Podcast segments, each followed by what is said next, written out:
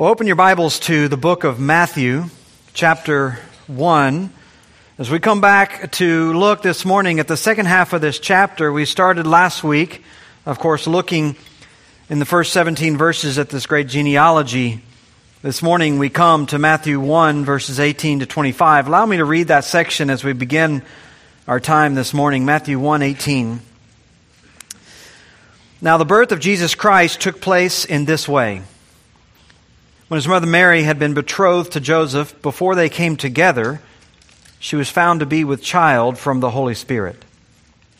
And her husband Joseph, being a just man and unwilling to put her to shame, resolved to divorce her quietly.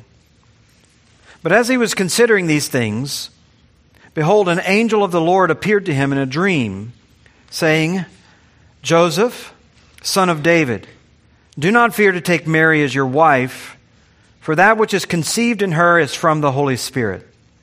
She will bear a son, and you will call his name Jesus, for he will save his people from their sins. All this took place to fulfill what the Lord had spoken by the prophet Behold, the virgin shall conceive and bear a son, and they shall call his name Emmanuel, which means God with us. When Joseph woke from sleep, he did as the angel of the Lord commanded him. He took his wife, but knew her not until she had given birth to a son. And he called his name Jesus.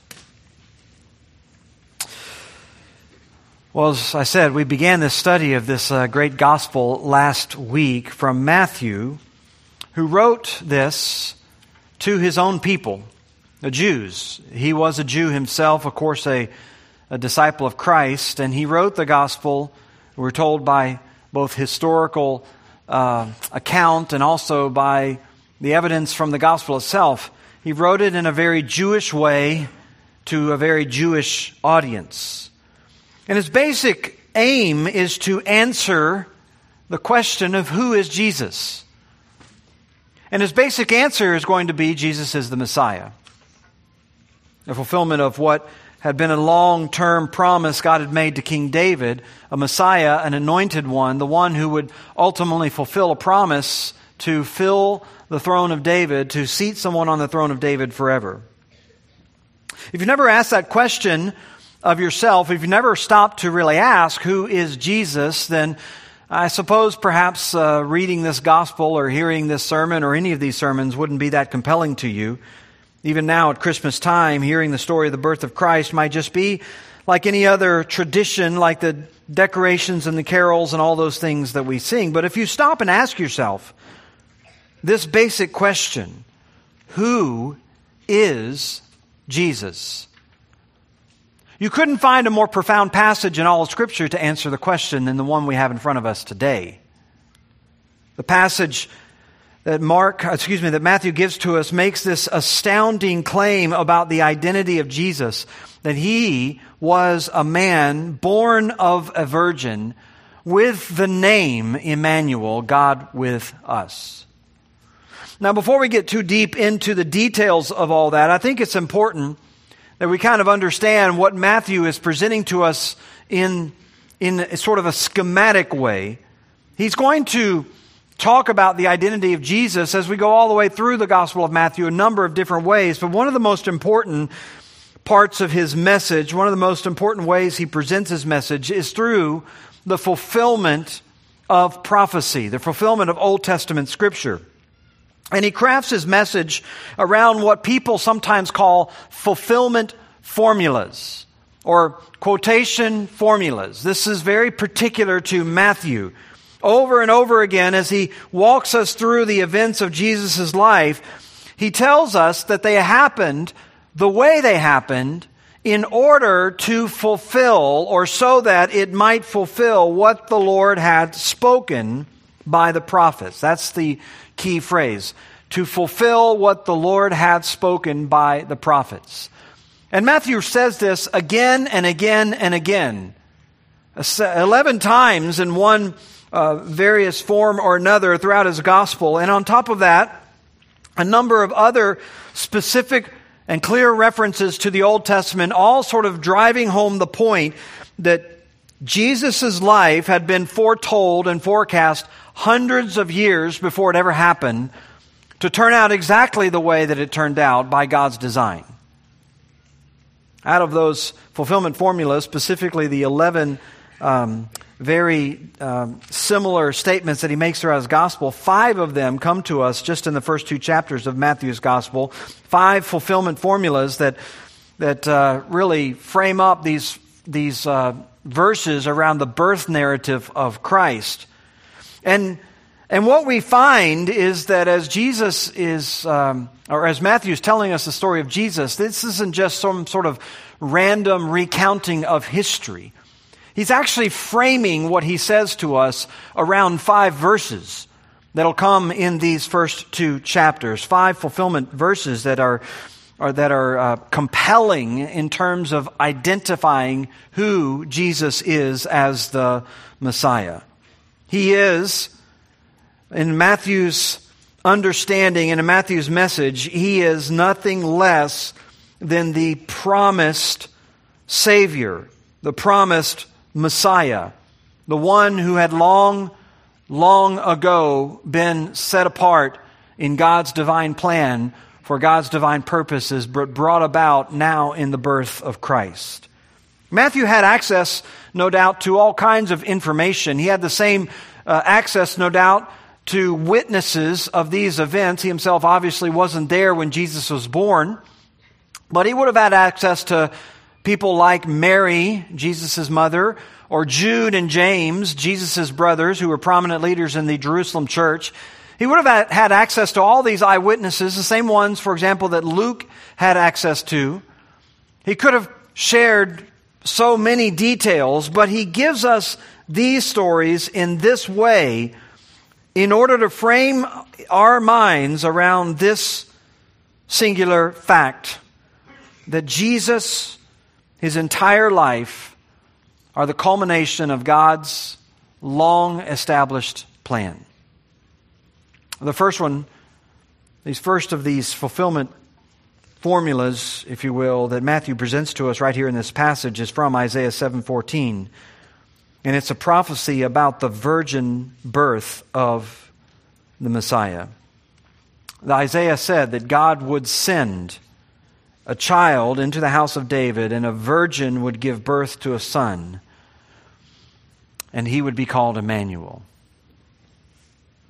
Well, we'll get to that in terms of details in just a minute.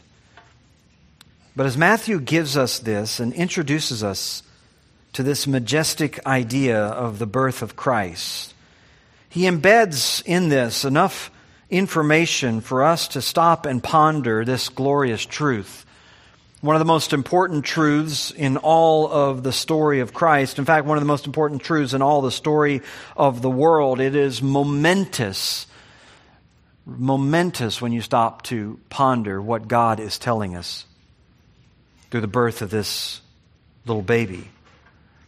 Matthew, I think, highlights for us then four critical components, and just these verses 18 to 25, four critical components for understanding how Christ was conceived, how Christ entered this world. Four critical components for understanding the virgin birth of Christ. The first one is unmistakable. You see it in verses 18 and 19. That is the miracle of his birth. The miracle of his birth. Matthew has, as I've already said, given us this genealogy, and he launches in verse 18 directly then into the story of Christ. The birth of Jesus Christ, he says, took place in this way. When his mother Mary had been betrothed to Joseph, before they came together, she was found to be with child from the Holy Spirit. As one writer says, if um, if it weren't for that final phrase, from the Holy Spirit, Matthew would really be doing nothing more than just giving us a report of a small town scandal of a young girl pregnant outside of wedlock. Because one of the things he makes obvious as you go throughout this passage, one of the things he emphasizes again and again, is that these things all took place before Mary came together with Joseph before they consummated their marriage, before they lived together, before they were intimately involved. This pregnancy wasn't the result of her and Joseph. In fact, it wasn't the result of any kind of natural process or natural generation. This was a miraculous event. He tells us from the beginning that this took place when Mary was betrothed to a man named Joseph. And in those days, this was very serious business. Betrothal was so much more serious than our modern concepts of engagement. In Jewish society, it was essentially a, a commercial contract that you were entering into. Betrothals in ancient Israel involved obligations especially as it relates to the bride price or the, the dowry, as we sometimes know. It, was, uh, it wasn't just a promise to marry a, a young lady by a young man, it was a contract between the young man and the lady's father that would deliver an expected price. Rabbinical sources tell us that a bride would typically enter into one of these contracts when she was about 12 and a half years old. And within the next year or two, would typically finalize the deal by entering informally to marriage so that most girls were married by the time they were 14. There's no reason to, to uh, question whether Mary would have fit that mold. She was probably a very young, a very delicate, very, in some ways, um, fragile young lady. But she had entered into this contract, this binding contract by law. The only way from which you could extract yourself from such a contract would be through a legal proceeding, a literally a divorce, a decree of divorce. It was these kinds of contracts were as binding as any marriage would be, and the only way that you could get out of it would be to go before some sort of judicial body, some sort of ceremony. In fact, if a man was betrothed to a woman and he died, they would refer to her still as a widow. In fact, she would be entitled to inheritances from him and from his family because of the betrothal contract. So, this is the situation where Mary and Joseph find themselves. He has gone to Mary's father He's negotiated a dowry, a bride price. They've entered into a legal, formal arrangement in exchange for the privilege of taking Mary as his bride. He delivers over a sum of money or a, uh, uh, I'm sure maybe a number of animals. I remember uh, when I talk about this in Kenya, uh, they still practice this in Kenya. They're, in fact, they're shocked that we give away our daughters for nothing. And then I actually tell them how much we spend on weddings, and they fall on the ground. They can't believe we're getting fleeced over here. They, um, they pay hefty sums for the privilege of marrying someone's daughter. And Matthew, no doubt, had made such a contract with Mary's father. But then he gets the news that Mary is with child.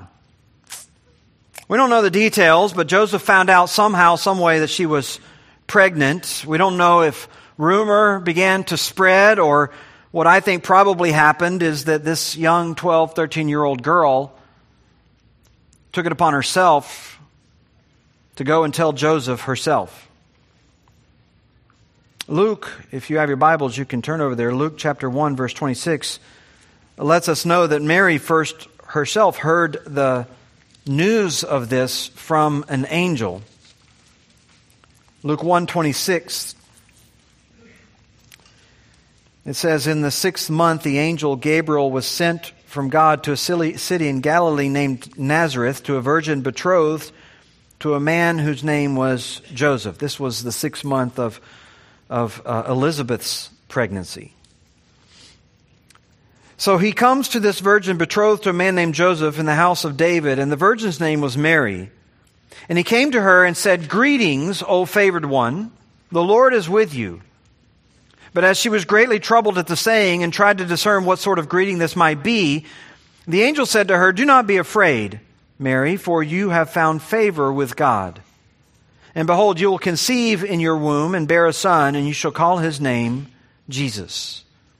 He'll be great, and he'll be called the Son of the Most High. And the Lord God will give to him the throne of his father David and he'll reign over the house of Jacob forever, and of his kingdom there will be no end.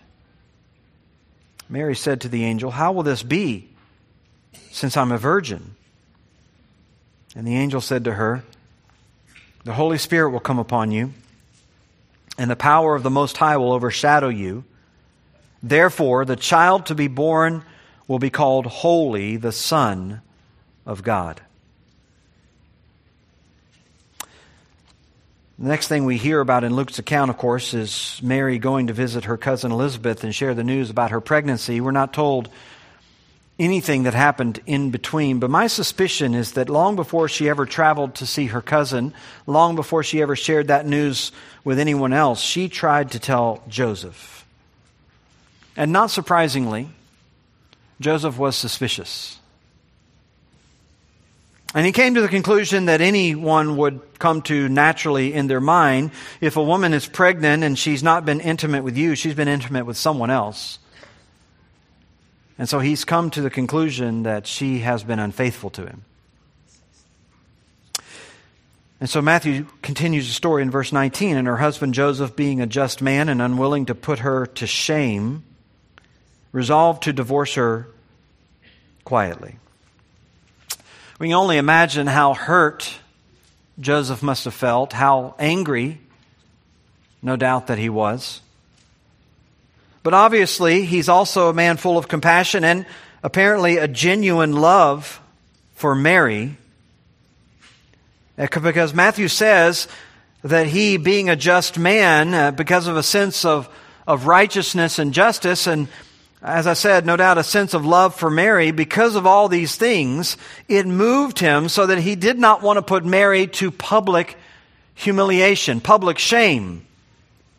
This, by the way, is why I think Mary is the one who shared the news with Joseph, because Matthew is suggesting that, at least at this point, no one knew about this. It wasn't public at this point. Rumors hadn't spread. They hadn't leaked back, back to Joseph necessarily. No one publicly was aware of this. But Joseph made the decision he was going to try to keep, that, keep it that way.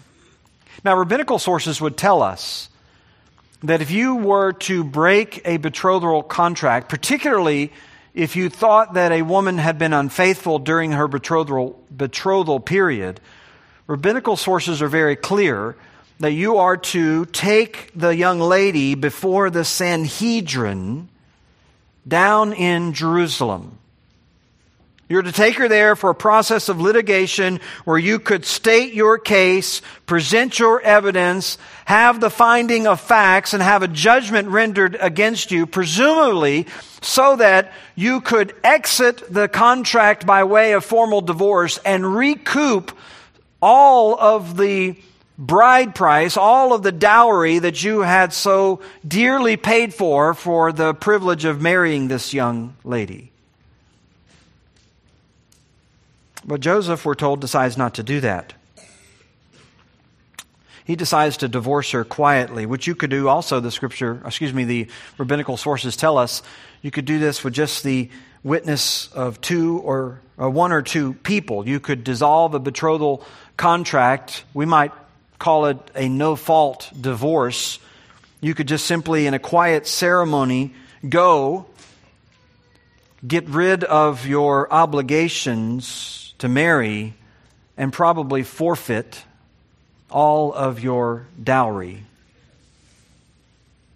This is the point, apparently, where Joseph had reached in his mind because he was missing one important piece of information. The child in Mary's womb wasn't there by natural generation. He was there by the generating power of the Holy Spirit. What Matthew, in fact, is telling us again and again is that this pregnancy took place before Joseph and Mary ever came together, before Mary was with anyone. In fact, down in verse 25, you'll notice that he says again at the end of the story that even after they were formally married to one another, they still remained abstinent until the birth of Christ. All of this took place before the marriage was consummated. All of this took place supernaturally. Now, this has been a core conviction of Christianity from the beginning of its, its um, foundations, you might say. This conviction that Jesus was born to a virgin. It's central to the story of Christ. It is central to our faith. It is emphasized not only in the Gospels, but in the works of the apostles, the other apostles, and even in the Old Testament. It's emphasized, we might say, prophetically. It is central that Jesus was born not through natural generation from a man and a woman, but through the supernatural generation of the Holy Spirit. The Holy Spirit, in other words, placed the necessary genetic material within the eggs of uh, Mary in order to form an embryo in her womb, so that the child to be born from her would have all the full components of humanity and the full components of deity. And because of this, as the angel tells Mary in Luke, when the Holy Spirit comes upon you and the power of the Most High overshadows you, therefore, the child will, to be born with you will be called Holy, the Son of God. Now, even though this has been central to Christianity, there's always been debate about why. Why the virgin birth? Uh, there have been a number of answers, but I think the answers are given to us right in Scripture. And it isn't necessarily that this was some way to, to somehow shield Jesus from sinful nature that could have been passed down to him by human generation, passed down to him through the, for example, the genetic code of the male line. It has been suggested that Mary herself was, uh, was not the means by which Jesus received a sinful nature. This is how medieval theologians came up with the idea of the immaculate conception, that idea that Mary herself didn't have sin, she was born without any sin, and so therefore she couldn't genetically pass on sin to Jesus. That's how he came forth, born in human flesh and yet without sin. But of course, we know Mary certainly had a sinful nature. She had sins of her own just like everyone else. She needed to be forgiven just like everyone else. She was under the wrath of God just like everyone else born in this world. In fact, in Luke's gospel, she refers to God as her Savior. She was one who needed to be saved like anyone else. So the virgin birth really has nothing to do with whether or not Jesus could inherit a sinful nature from his mother Mary. Uh, she didn't need an immaculate conception in order to spare Jesus from that. We know, of course, that Jesus had no sin of his own, but this wasn't the result of an immaculate conception. It was a result, no doubt, of the Holy Spirit supernaturally protecting Jesus from any corruption that might have come to him through human genetic code, we might say. Some people have said, well, it's not actually, it's not actually has nothing to do with the, um, the substance of the genes and the cells and all that other stuff. But it really has to do with the sort of the legal standing. That, that for Jesus to have been born of natural generation would have put him under the guilt of Adam. See, you, you and I, we stand guilty because not just our own sin, because of the sin of Adam. We, we, we stand under the wrath of God. We stand condemned because Adam served as a kind of representative for you and I And so in the Garden of Eden, when Adam failed, when he fell into sin, he plunged all of us into condemnation, even before we were born, before we ever did anything good or bad. Romans 5:18 says, "By one man's trespass all humanity fell into condemnation." So you're born condemned because your representative Adam was condemned and that condemnation spread to all human flesh. And so you're born under the wrath of God, but again, by the supernatural work of the Holy Spirit, Jesus, it seems, was preserved from even that guilt. Or another way to say this, that even without the genetic code of Joseph, the genetic code of Mary would have been sufficient to corrupt, uh, su- sufficient, I might say, to pass on the guilt of, of Adam's corruption or the guilt of Adam's condemnation.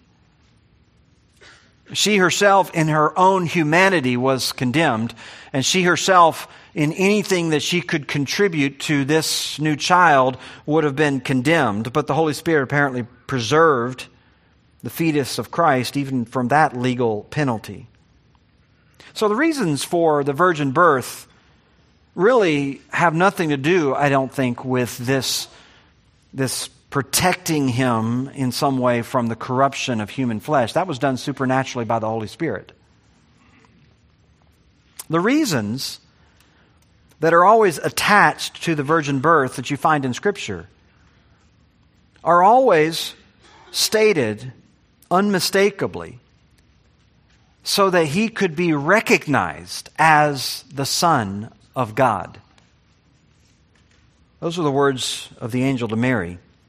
The Holy Spirit will come upon you, and the power of the Most High will overshadow you. Therefore, the child to be born, the, the child to be born to you will be called Holy, the Son of God. The Son of God, there sort of defining what he means by holy.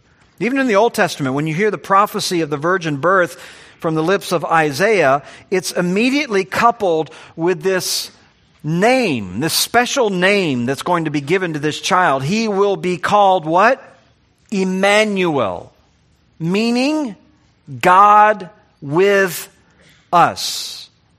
So the focus, every time the scripture speaks about the virgin birth, the focus is always not so much on his lack of sin, although we know that Jesus had no sin. The focus is always on his deity. It's always on the, the fact that this all took place so that there would be an indelible and unmistakable sign that this child was like no other person who's ever been born on the earth. This child is the Son of God. That's the first critical component that we need to understand in, in perceiving Christ's conception. Secondly, not just a miracle of his birth, but Matthew also introduces us to the mission of his name. In verses 20 and 21, he, he is revealed to Joseph not only by, by uh, explanation of his generation, but also by his name. It says, as he's considering, as he was considering this divorce and thinking, contemplating all that, an angel of the Lord appeared to him in a dream, saying, Joseph, son of David, do not fear to take Mary as your wife, for that which is conceived in her is from the Holy Spirit. And she'll bear a son, and you'll call his name Jesus, for he'll, save, for he'll save his people from their sins. This, by the way, is the first of four times that Joseph is going to hear from God via a dream. You'll see it here down in chapter 2, verse 13 again in verse 19 of chapter 2, again in verse 22. Four times the Lord speaks to Joseph in a dream. And each time, except for the last one, it is explicit that it is an angel speaking to him in the dream. I think even in the last one, while it's not explicit, it's probably implied. Each time, it includes supernatural information, stuff that he couldn't know apart from angelic revelation. In other words, these weren't just sort of Freudian impulses that were coming from, from his own secret embedded desires or emotions or anything like that. This was supernatural communication involving, in most cases, things he could have never known on his own. when the angel comes to him, he immediately addresses him as Joseph, son of David, which I'm sure must have struck Joseph. He probably didn't receive that title in normal discourse, but immediately alerts him to the significant role that he's going to play in God's plan. He was the one who was going to legally adopt Jesus and provide for him the legal standing as the heir to David's throne. And the angel proceeds to tell Joseph not to be afraid to take Mary as his wife because that which is conceived in her is from the Holy Spirit. I don't know if that's all he told Joseph, if there wasn't any more explanation, but Joseph seemed to comprehend at this point that Mary hadn't been unfaithful to him, that something miraculous was taking place with her. And then in verse 21, the angel adds, She'll bear a son, and you'll call his name Jesus, because he'll save his people from their sins. So, in case uh, uh, Joseph didn't get the point, the angel sort of accentuates here. This, this is not only a miraculous birth, but this is one who is coming to fulfill all the promises of the Old Testament as it relates to the forgiveness of sins, most particularly the new covenant promises, the promises of places like Jeremiah or Ezekiel 36, which made these clear and explicit promises that God will bring about a new covenant, like, not like the old covenant when Israel was uh, disobedient and, and unwilling or unable to, to obey God's commands. He was going to bring about a new covenant. And through the new covenant, he says, he was going to place his law within their hearts. He was going to place his spirit within them. And he was going to forgive their sins forever. So this language would have rung forth in Joseph's mind, no doubt. And it was supposed to be marked or is supposed to be signified with a particular name that he was to give Jesus, the name Yeshua, or as we say in English, Jesus, or as they might say in Hebrew, Joshua. This name, which historians tell us wasn't a particularly unique name, it was, as one person calculated, looking at ancient records, it was perhaps the sixth most popular name in the first century among Jews. But it wasn't the fact that he would be the only one named this, it was simply that his name was going to be tied to his mission. He was going to be called Yeshua, which translated means Yahweh saves. That's his name. The Lord saves. And he's given this because his mission we're told, was to save their, his people from their sins. The angel wants Joseph to understand that this is why he's coming. This is why he was being given. This is why he was coming the way he was coming. And all this was to be reflected in this special name. He was going to come. He was going to provide salvation. He was going to be, provide deliverance. He was going to save people from their sins because they needed to be saved. Lots of people, of course, understand that they need deliverance. They feel a, a, need for liberation.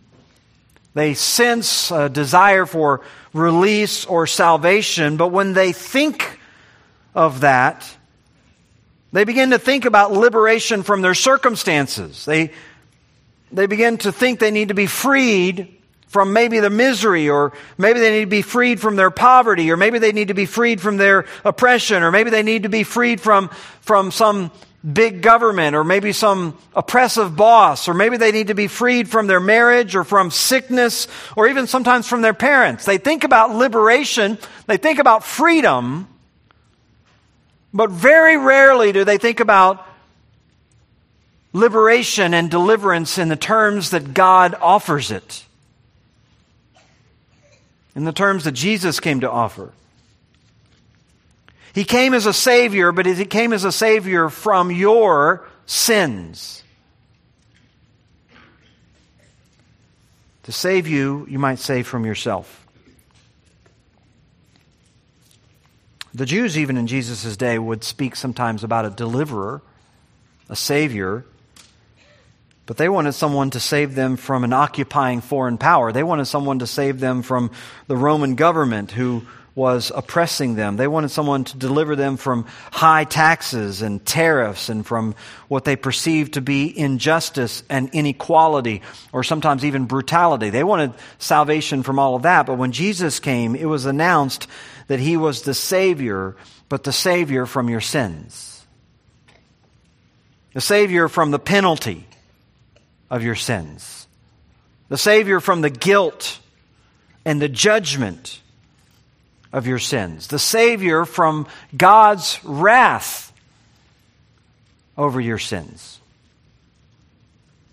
This is why he came. Now, unfortunately, this is not a salvation that Israel wanted to hear about.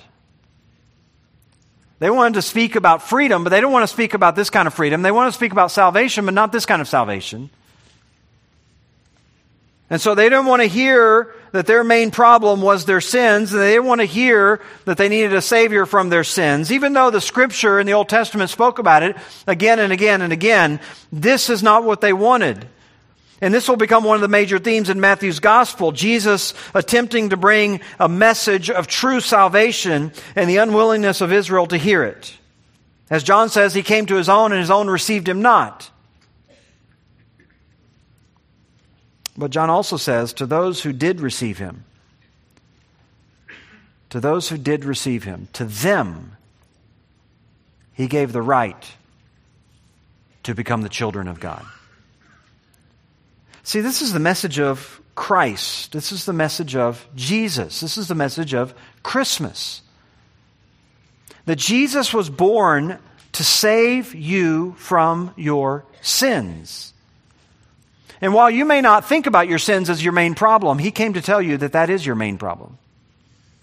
And while you may not want to receive that kind of salvation, if you do receive Him, He gives you the right to become the child of God. God, rather than having you under His wrath and under His condemnation, God, rather than ostracizing you, God, rather than turning his back on you, God, rather than condemning you, God adopts you. He takes you as his own. This was who Christ was.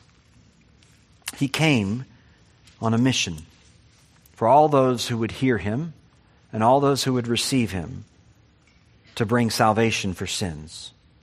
Well, that brings us quickly to a third critical component for understanding how Christ was conceived. We saw the miracle of his birth and the mission of his name.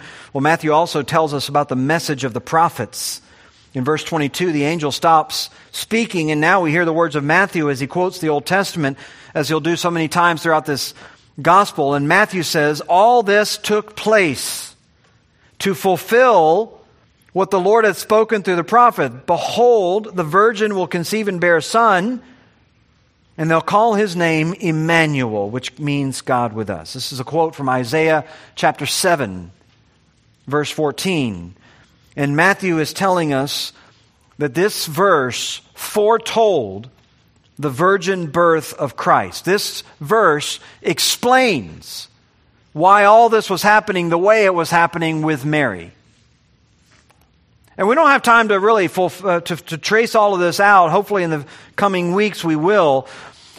But you have to understand when Matthew speaks about fulfilling of the Old Testament, it probably has a broader sense than you might typically think of. Because what Matthew does, no doubt, as he's reading through Isaiah chapter 7, his attention is drawn there because what he sees is a whole cluster of other passages in the context that speak about God's future work through the Messiah. It's a passage that goes on to speak, for example, about a stone of stumbling and a rock of offense in Isaiah chapter 8, and many in Israel stumbling over him. It goes on to talk about a light shining forth in Galilee of the Gentiles. And particularly, throughout this section in Matthew 7, 8, and 9, is a focus on God's work through children. Beginning with Isaiah's own children, who were introduced in chapter 7, verse 3 to one of them, Shear Jashub. In chapter 8, verse 3, Maher Shalal Hashbaz, his second child. And eventually in Isaiah chapter 9, he talks about a child who would be born and a son who would be given. And his name will be called Wonderful Counselor, Mighty God, Everlasting Father, Prince of Peace. Matthew, no doubt reading the scripture, sees all of this as pointing to Christ. And particularly when he comes across the name Emmanuel. The first time he mentions it is in Isaiah chapter 7, but he'll come back and mention it again in chapter 8 a couple of times. But the first time is in this prophecy to the king at Isaiah's time, a man named Ahaz. This was about 735 BC. And Ahaz was um, in a dilemma. He, uh, he was facing a threat from his enemies to the north, his northern border from Israel and also from Syria. And he was contemplating how to get out of this mess, and so he had entered into negotiations with another nation called Assyria. Ahaz was fearful, not only for his own nation, but for his own life and for his own heritage. He feared that his country would be overtaken and his family would be captured and his, his children would be slaughtered and the whole royal line of David would come to an end. In fact, we're told there in Isaiah chapter 7 that one of the principal fears that he had was that they would come and set up a man named Tabeel in place of Ahaz as king. So this would be the elimination of the entire Davidic line. And so Ahaz has this plan. He devises this scheme to sign into a, an alliance with Assyria, which would include servitude to Assyria and to its king, even to its gods. Spiritual compromise. But God sends the prophet Isaiah to King Ahaz to plead with him not to do this and to give him assurances that God was able to protect his nation. In fact, God says, Ask of me any sign that you want that I can do this, and I'll prove it to you. Any sign. He tells Ahaz in Isaiah 7:11, "Ask a sign of the Lord your God. Let it be as deep as Sheol or as high as heaven." I mean, you can ask anything, anything in the world or even above the world or under the world, anything in your imagination, just ask it. Don't ask for some little whisper. Don't ask for some vague signal. You're supposed to ask for something dramatic, something as deep as Sheol, as high as the heavens. Ahaz defies the Lord, of course. He refuses to ask for a sign. And so, God says through the prophet Isaiah, Therefore the Lord said to him, I myself will give you a sign. Behold, the virgin shall conceive and bear a son and shall call his name Emmanuel. Now, for years and years, people have debated this particular passage. I mean, they've, they've asked, who is this virgin? Uh, what is this sign? What does all this mean? Some people have tried to suggest, for example, that the word in Hebrew for virgin, Alma, doesn't really specifically refer to a virgin. It just refers to any young woman, so they interpret this to say that a young woman will conceive and give birth. And then some of them even say that the young woman is Isaiah's wife who gives birth to a son, and they call him Emmanuel. Well, the problem, there are a number of problems with that kind of reasoning. First of all, we're never told that Isaiah and his wife have a child that they name Emmanuel. In fact, we're given the names of Isaiah's children, and neither of them is called Emmanuel. Secondly, would it really be any kind of sign to say that a young lady who wasn't a virgin conceives and gives birth to a son? I mean, that happens, what, every few minutes, if not every few hours, right? That wouldn't necessarily be very compelling if you were looking for a sign, especially in light of the fact that God had commanded Ahaz to ask for a sign as deep as Sheol or as high as heaven. He was impressing on him the need to have a sign that was otherworldly, that was, we might say, supernatural.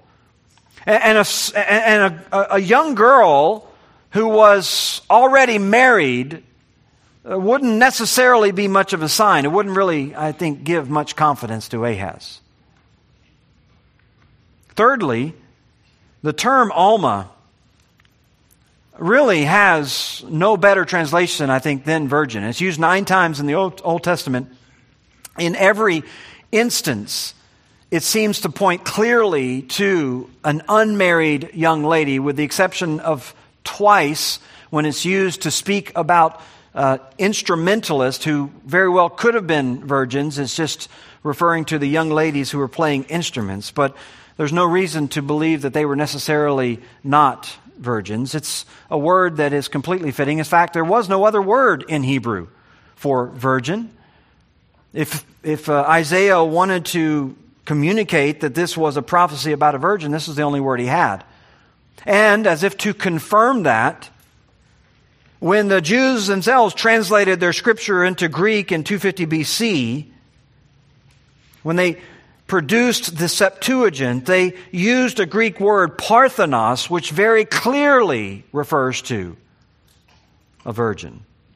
In other words, we don't need to ponder from the vantage point of 2,500 years after the fact, 2,700 years after the fact.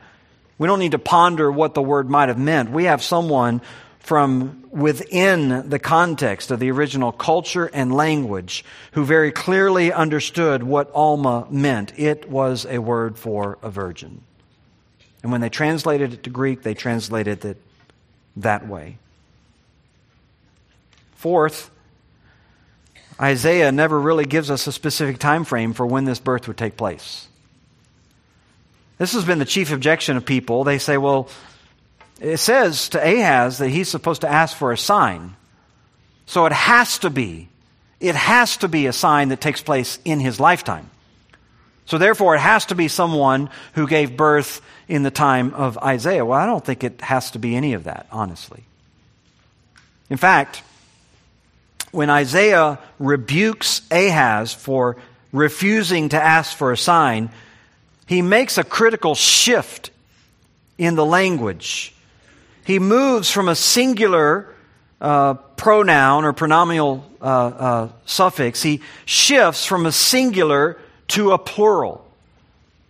He says, It's too little for, is it too little for you, singular, Ahaz, to weary men that you will now weary God also?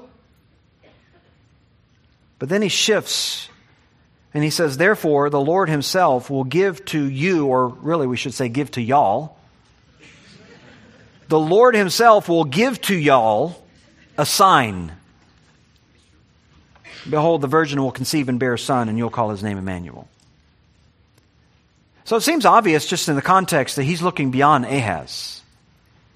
And he's looking beyond just this particular instance. He's directing this message really, if not to the entire house of David, probably to the entire nation of Israel. And as you move through the chapter, the Lord begins to unfold what this plan will be, eventually specifying that this child who's going to come is not going to come immediately.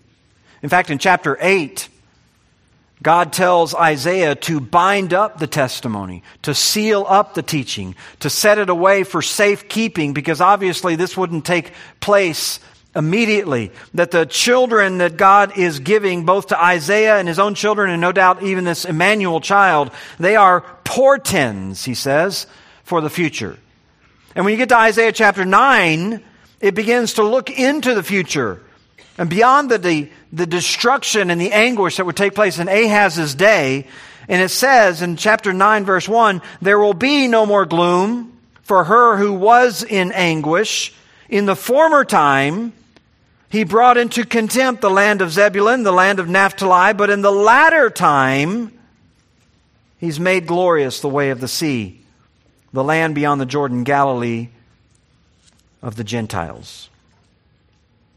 So Isaiah is already suggesting that everything he's saying isn't just for the former times, it's also for the latter times.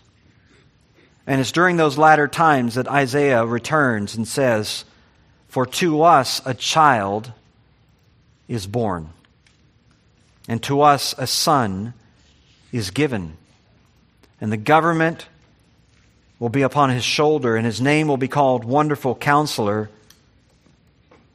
Mighty God. Now, with a name like that, I can just imagine that any good Jew like Matthew would have easily drawn a connection between a child who's named Mighty God and a child who's named God with us. A child who's named Emmanuel. So Matthew understands Isaiah exactly as Isaiah wanted to be understood. He understands that this prophecy, which was originally given in the days of Ahaz, was very clearly a prophecy about a miraculous birth. It was very clearly a prophecy about a virgin who would conceive. And it was unmistakably a prophecy about the coming messianic king. So it was no surprise that Jesus would be born in this way. No surprise that he would come. Even though his critics and his enemies would use it in the days to come, his virgin birth, they would use it to try to smear his name, saying that it was really the result of Mary and her promiscuity. Matthew says, no, this is exactly what your God told you would happen. And all that sort of naturally brings us to the fourth critical component that we can quickly touch on here that helps us understand how Christ was conceived, and that is the meekness of his parents in verses 24 and 25. When Joseph, it says, woke from his sleep and from this dream, he did as the angel of the Lord commanded him. He took his wife, but he knew her not until she had given birth to a son, and he called his name Jesus. So the impression is that Joseph obeyed immediately. He obeyed immediately. And again, Matthew emphasizes that he remained abstinent until the birth of Christ. No question whatsoever, leaving no doubt in our minds this was not a child of Joseph or any other man. This was none other than the Son of God. We don't know how long it remained a secret that Mary was already pregnant when they became married. We do know that Joseph took her immediately as his wife and no doubt provided her with some sort of protection from the scrutiny of the world as her body began to reveal the signs of pregnancy. God would eventually orchestrate events so that they would travel down to Bethlehem before she gave birth and then on to Egypt after that. So probably it would be hard for locals to exactly calculate the days of her pregnancy and the timing of her conception. Eventually, of course, the truth did slip out, and Jesus' enemies would use it against him. But in the meantime, God provided Jesus with these parents who, by all accounts, willingly offered themselves as vessels for God's plan. Even though it meant difficult circumstances, even though it meant they would face a lot of scorn,